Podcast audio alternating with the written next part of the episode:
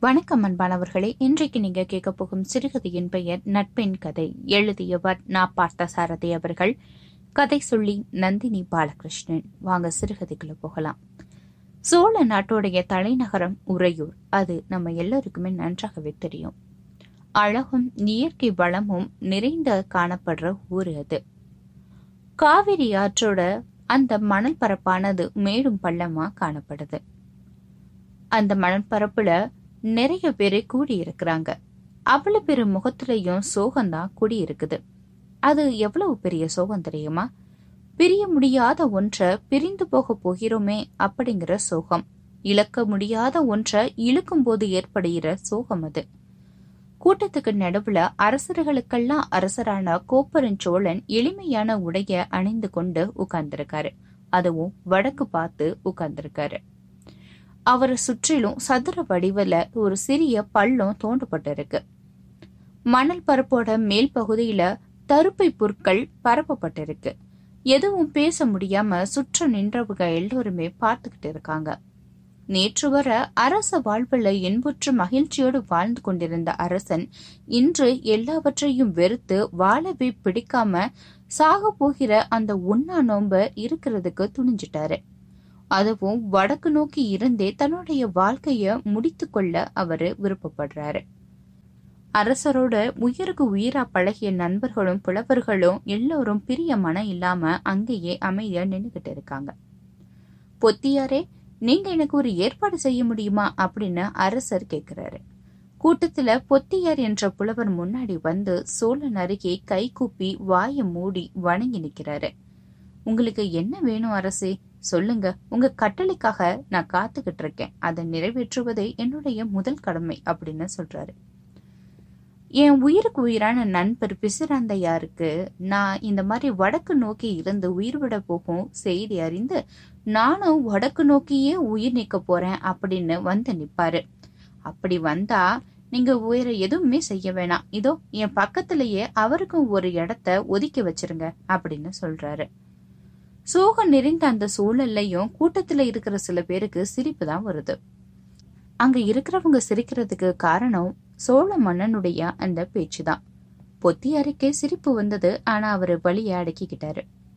ஆனா எப்படியோ சோழனுடைய செவிகளுக்கு இரண்டு சிரிப்பொலி மட்டும் கேட்டுடுது நீங்க ஏன் சிரிக்கிறீங்க? உங்களுக்கு நான் சொல்றது வேடிக்கையா இருக்குதா? அப்படின்னு கேக்குறாரு. நீங்க சொல்றதெல்லாம் சரிதான் ஆனா எங்களால தான் அதை நம்ப முடியல அரசே அப்படின்னு சொல்றாங்க. பிசுராந்தையாரும் நீங்களும் உயிர் நண்பர் அப்படின்னு சொல்றீங்க. ஆனா நீங்களும் பிசுராந்தையாரும் இன்று வர ஒருவரை ஒருவர் பார்த்தது கூட கிடையாது. ஒருவரை ஒருவர் பார்க்காம சிவி மூலமா மட்டும் பழகி இருக்கும் இந்த நட்புக்காக அவரு உங்களுக்காக வடக்கு நோக்கி இருந்து உயிரை விடுறதுக்காக இங்க வருவாரா? அப்படின்னு கேக்குறாங்க. அங்க இருக்கிற இன்னொரு புலவர் சொல்றாரு. ஆமா அரசை நட்பு வேறு உயிர் வேறு. மனதளவுல நிற்கிற நட்புக்காக உயிரை கொடுக்க யாராச்சும் முன் வருவாங்களா? நெருங்கி பழகுன நட்பே இந்த மாதிரி செய்ய மாட்டாங்க. இதுல கண்ணால காணாம பழகிய இந்த நட்புக்காக யாராவது உயிரை கொடுக்கறதுக்கு முன் வருவாங்களா அப்படின்னு கேக்குறாரு. நான் சொல்றத நீங்க நம்பல அரசரே. விசிராந்தையார் உறுதியா வடக்கு நோக்கி இருக்க இங்கு வரமாட்டார். இதுல என்ன உங்களுக்கு சந்தேகம் இருக்கு? பாண்டிய நாட்டுல எங்க ஒரு மூலையில ஏதோ ஒரு சிற்றூர்ல வசிக்கும் பிசுராந்தையாருக்கு சோழ நாட்டுக்கு வந்து அரச பெருமானுக்காக தன்னுடைய உயிரை கொடுக்கணும்னு என்ன அவசியம் இருக்குது அப்படின்னு கேக்குறாரு.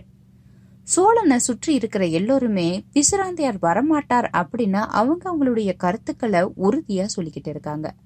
சோழ மன்னன் அவங்க சொன்ன எதுக்குமே மறுமொழியே பேசல. அமைதியா கேட்டுக்கிட்டே இருக்காரு. ஆனா அவன் மனதுல இருந்த நம்பிக்கை மட்டும் உறுதியாவே இருந்துச்சு. அதோட நம்பிக்கையோட அளவு கொஞ்சம் கூட குறையல. பிசுராந்தையார் வந்தே தீருவார் அப்படின்னு அவருடைய உள்மனது அவருக்கு ஏதோ ஒன்ன உணர்த்துறது போல அடிக்கடி வற்புறுத்தி சொல்லிக்கிட்டே இருந்துச்சு. கண்களால் பார்த்து உடலால் கட்டி இறுக தழுவிக்கொண்டு நட்பை காட்டுவதைக் காட்டிலும் கண்களால் காணாமல் மனங்களால் தழுவிக்கொண்ட இந்த நட்புக்கு அதிக பலம் இருக்குது அப்படின்னு அரசர் நம்பினாரு. பொத்தியாரே பிசுராந்தையார் கண்டிப்பா வருவாரு. அவர் மனம் எனக்கு மட்டும்தான் தெரியும். என் மனம் அவருக்கு தான் தெரியும். நீங்க மட்டும் நான் சொல்றது படி அவருக்குன்னு ஒரு இடத்த ஒதுக்கி வச்சிடுங்க. வேற எதுவும் நீங்க செய்ய வேணாம் அப்படின்னு சொல்லிடுறாரு இவ்வளவு தூரத்துக்கு அரசர் சொன்ன பின்னாடி யாராவது பேச்ச மீற முடியுமா? அதனால பிசிராந்தையாருக்கு ஒரு இடத்த ஒதுக்கி வச்சிடறாங்க. யாருமே மறுத்து பேசல. அங்க இருந்தவர்கள் எல்லோருக்குமே அரசரோட நம்பிக்கையை பார்த்து வியப்பா இருந்துச்சு. வியப்போ வியப்பில்லையோ இன்னும் கொஞ்ச நேரம் பொறுத்து தான் பார்க்கலாம் அப்படின்னு எல்லாரும் நினைச்சுக்கிட்டு இருக்காங்க. கோப்பரஞ்சோழனுக்கு கடைசி காலத்துல சித்தப்பிரம பிடிச்சு போயிடுச்சு போல அப்படின்னு நினைச்சிட்டு இருக்காங்க இன்னும் சில பேர். இல்லையென்றால் இப்படி ஒரு அசட்டு நம்பிக்கை அவருக்கு ஏற்படுமா? யாரோ பிசுராந்தையார் பாண்டியன் நாட்டுல இருக்கிறாராம். இவனுக்காக அவர் உயிர் விட வருவாராம். புலவர்கள் தங்களுக்குள்ளேயே ஏளனமா முணுமுணுத்துக்கிட்டாங்க. அவ்வளவு அவநம்பிக்கை அங்க சுத்தி இருந்த எல்லோருக்குமே. இப்போ அரசருடைய கட்டளைய மறுக்க முடியாம பிசுராந்தையாருக்குன்னு ஒரு இடத்தையும் ஒதுக்கி வச்சிடுறாங்க. நேரம் கடந்துகிட்டே இருக்கு. ஒன்று இரண்டு மூன்று நாளிகைகள் முடிந்துருச்சு. புலவர்களும் எல்லோருமே போத்தியார் உட்பட அங்கிருந்து கிளம்புறதுக்கு முற்படுறாங்க. சோழ மன்னன் தான் வடக்குல இருந்து உயிர் விட போறான். அவனுக்காக இவர்களும் வெயில்ல நிக்கணும்னு என்ன அவசியம் இருக்கு? அப்படி நினைச்சிட்டு எல்லோருமே சோழ மன்னன்ட்டு விடை பெற்று கொண்டு அங்கிருந்து புறப்படுறாங்க. அந்த நேரம் பார்த்து கொதிக்கும் வெயில்லையும் சுடுகின்ற அந்த ஆற்று மணலையும் லட்சியமே செய்யாம யாரோ ஒருத்தர் எதிர வேக வேகமா நடையும் ஓட்டமுமா வந்துகிட்டு இருக்காரு. ரொம்ப தூரத்துல இருந்து வந்தவர் போல இருந்துச்சு அவரை பாக்குறதுக்கு. புலவரும் போத்தியாரும் பாக்குறாங்க யார் இவரு? இந்த வெயில்ல எங்கே போறாரு? அப்படின்னு ஒண்ணுமே புரியாம யோசிச்சுக்கிட்டே இருக்காங்க. அப்போ அங்கிருந்து வந்தவரு போத்தியார பார்த்து ஐயா இங்க காவிரி கரையில கோப்பரஞ்சோளம் வடக்கு நோக்கி உண்ணா நோம்பு இருக்கிறாராமே அந்த இடம் எங்க இருக்கு? உங்க யாருக்காச்சும் தெரியுமா? எனக்கு கொஞ்சம் சொல்லுங்களேன். நான் இந்த ஊரு இல்ல. நான் இந்த ஊருக்கு புதியவன். வெளியூர்ல இருந்து வந்துகிட்டு இருக்கேன் அப்படின்னு சொல்றாரு. போத்தியார் அவரை மேலும் கீழும் பாக்குறாரு ஆமா நீங்க யாரு? நீங்க ஏன் கோப்பெருஞ்சோழனை பார்க்கணும்? உங்களுக்கும் அவருக்கும் என்ன சம்பந்தம்? அப்படின்னு கேக்குறாரு. ஐயா நான் பாண்டிய நாட்டுல இருந்து வரேன். என் பேரு பிசுராந்தையார். கோப்பெருஞ்சோழன் என்னுடைய உயிருக்கு உயிரான நண்பன். அவனை உடனே பார்க்கணும். போத்தியாருக்கும் அங்கே இருந்த புலவர்களுக்கும் திகைப்பும் ஆச்சரியமும் அதிகமாவே ஆயிடுச்சு. போத்தியாருக்கு வந்தவரை இன்னும் கொஞ்சம் ஆழம் பார்க்கலாமே அப்படின்னு தோணுது. சரி நீங்க பிசுராந்தையார் தான் நீங்க எதுக்கு சோழனை பார்க்கணும்? அவரை பார்த்து என்ன செய்ய போறீங்க? அப்படின்னு கேக்குறாரு. அவனோடு சேர்ந்து நானும் வடக்கிலிருந்து என் உயிரை விட போறேன் அப்படின்னு சொல்றாரு. பிசுராந்தையார் அப்படி சொன்ன அடுத்த நொடியே புத்தியாரும் மற்ற புலவர்களும் அப்படியே பிசுராந்தையாருடைய கால்களில் விழுந்து வணங்குறாங்க. பிசுராந்தையாரே நட்பு என்ற வார்த்தைக்கு நீங்க ஒரு புதிய மதிப்பு கொடுத்துட்டீங்க. உங்களால இந்த பதமே அமரகாவியமாகிடுச்சு அப்படின்னு சொல்றாரு. உடனே பிசுராந்தையரை அழைச்சுக்கிட்டு சோழ மன்னன்ட்ட போறாங்க. நட்பின் கதைய விளங்கும் நிகழ்ச்சியா? காவிரி கரையில இரண்டு உயிர்களும் ஒன்றாயிருச்சு. ஒன்றாகிய ஈர் உயிர்களும் உலகுக்கு ஒரு அருமையான உண்மை கதைய கொடுத்துட்டு போயிருக்கு. இப்போ இந்த சிறுகதைக்கான புறநானூற்று பாடலை கேட்கலாம். பாடல் இருநூற்று பதினேழு.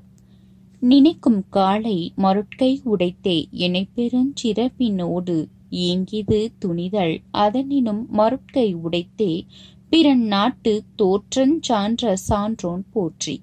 இசைமரபாக நட்புக்கந்தாக இணையதோர் காலை ஈங்கு வருதல் வருவன் என்ற கோணது பெருமையும் அது பழுதின்றி வந்தவன் அறிவும் வியந்தொரும் வியந்தொரும் வியப்பிறந்தன்றோ. இந்த சிறுகதை உங்களுக்கு பிடிச்சிருந்தா இந்த சிறுகதையை பற்றிய கருத்துக்களை கீழே பதிவு செய்யுங்க.